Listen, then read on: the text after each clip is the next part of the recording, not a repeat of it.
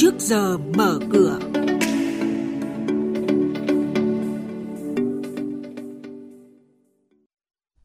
Thưa quý vị và các bạn, Ngân hàng Thế giới quan ngại về chất lượng tài sản của các ngân hàng và cảnh báo cần theo dõi sát tình hình nợ xấu. Nhà đầu tư ngắn hạn cần quản trị rủi ro tốt trong sự phục hồi của thị trường chứng khoán. Những thông tin này và một số hoạt động của doanh nghiệp niêm yết đáng chú ý sẽ được cập nhật trong bản tin trước giờ mở cửa ngay sau đây. Thưa quý vị và các bạn, báo cáo điểm lại kinh tế Việt Nam tháng 8 năm 2022 của Ngân hàng Thế giới nhận định nền kinh tế Việt Nam đang phục hồi tích cực sau 2 năm đại dịch. Tuy nhiên, Ngân hàng Thế giới lưu ý, mặc dù việc ổn định thị trường tài chính tiền tệ nhìn chung được đảm bảo, nhưng chất lượng tài sản của các ngân hàng vẫn là một quan ngại và cần phải liên tục theo dõi. Số liệu nợ xấu chính thức vẫn ở mức thấp trong quý 1 năm nay, chỉ ở mức 1,53% đối với nợ xấu nội bảng của các ngân hàng – nhưng nếu tính cả nợ xấu tiềm ẩn từ các khoản nợ đã được tái cấu trúc thì tỷ lệ nợ xấu điều chỉnh ước tính lên đến 5,76%.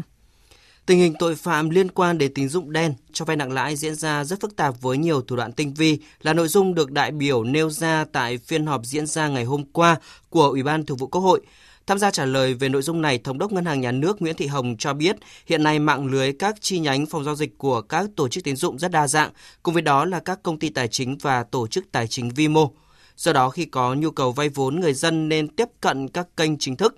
Thời gian tới, Ngân hàng Nhà nước sẽ tiếp tục tăng cường thông tin tuyên truyền về vay vốn, tiếp cận tín dụng để người dân có thể tiếp cận vốn từ các kênh chính thức.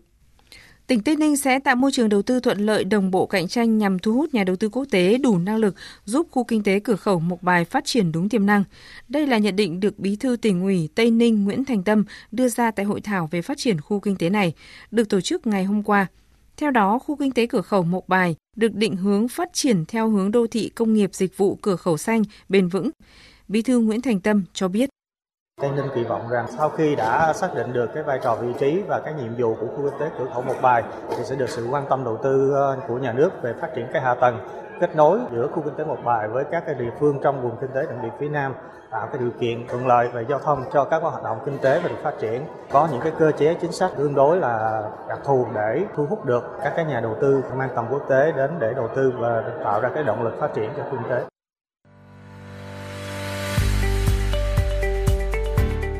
Quý vị và các bạn đang nghe chuyên mục Trước giờ mở cửa. Thông tin kinh tế vĩ mô, diễn biến thị trường chứng khoán, hoạt động doanh nghiệp niêm yết. Trao đổi nhận định của các chuyên gia với góc nhìn chuyên sâu, cơ hội đầu tư trên thị trường chứng khoán được cập nhật nhanh trong Trước giờ mở cửa. Thưa quý vị và các bạn, theo thống kê của Bộ Tài chính lũy kế 7 tháng năm nay, trái phiếu doanh nghiệp phát hành riêng lẻ đạt hơn 262.000 tỷ đồng, giảm 11% so với cùng kỳ năm ngoái. Phát hành lớn nhất là hai khối ngân hàng thương mại và doanh nghiệp bất động sản với mức phát hành gần tương đương nhau, đều đạt hơn 33% tổng khối lượng phát hành. Về cơ cấu nhà đầu tư sơ cấp, các ngân hàng thương mại mua vào hơn 46% tổng khối lượng phát hành, các công ty chứng khoán mua gần 23%, các tổ chức và cá nhân mua 27% tổng khối lượng phát hành. Tại chương trình Phố Tài chính số mới đây trên VTV8, ông Trương Thái Đạt, Phó Giám đốc khối phân tích công ty chứng khoán DSC nhận định, nếu bối cảnh vĩ mô trong nước và quốc tế không có quá nhiều điều bất ngờ, thì thị trường chứng khoán Việt Nam sẽ có bức tranh lạc quan hơn từ nay cho đến cuối năm và khu vực 1.200 điểm đến vùng 1.250 điểm sẽ là khu vực hỗ trợ mạnh. Ông Trương Thái Đạt khuyến nghị nhà đầu tư dài hạn có thể quan tâm các nhóm ngành như ngân hàng bán lẻ, điện hoặc công nghệ, nhưng ngắn hạn cần quan tâm quản trị rủi ro tốt.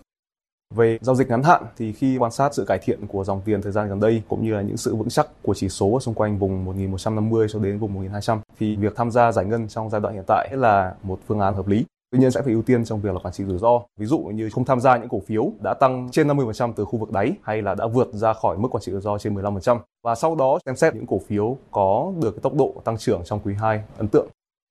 Về diễn biến giao dịch trên thị trường chứng khoán sau chuỗi phiên hồi phục với thanh khoản ấn tượng và tăng điểm từ ngưỡng 1.180 điểm, VN Index đang gặp khó với vùng kháng cự mạnh 1.262 đến 1.280 điểm. Cổ phiếu dẫn sắt là HPG bị chốt lời khá mạnh nhưng vẫn duy trì vị thế số 1 về thanh khoản với hơn 30 triệu đơn vị được khớp lệnh.